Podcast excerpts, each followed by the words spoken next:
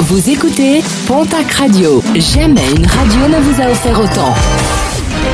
L'information locale à 9h, c'est sur Pontac Radio. Bonjour Jean-Marc Courage Sénac. Et je vous souhaite une très belle journée.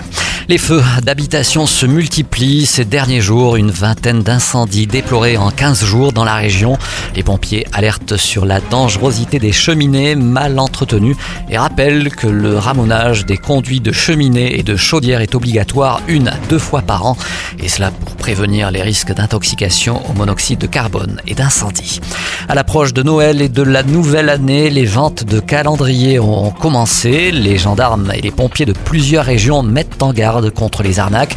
N'hésitez pas à demander leur carte professionnelle pour justifier leurs identités. Il est également recommandé de ne pas laisser une personne entrer dans votre domicile. En cas de doute, n'hésitez pas à composer le 17. Nos confrères de France 3 Occitanie se sont dernièrement intéressés à la reconstruction de Notre-Dame de Paris, une cathédrale qui aura un petit accent bigourdant avec plusieurs chaînes centenaires qui seront issues des forêts aux Pyrénéennes.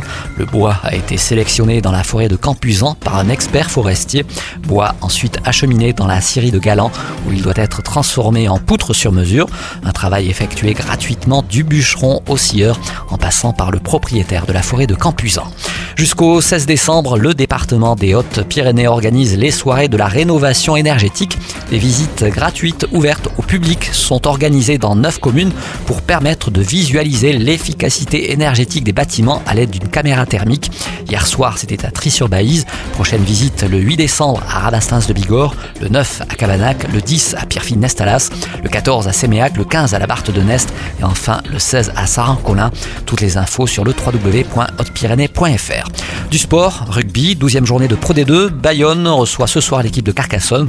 Et puis en basket, 8e journée de la Ligue féminine, le TGB reçoit dimanche à 16h l'équipe de Bourges. Basketland recevra demain, samedi à 20h, l'équipe de Roche-Vendée.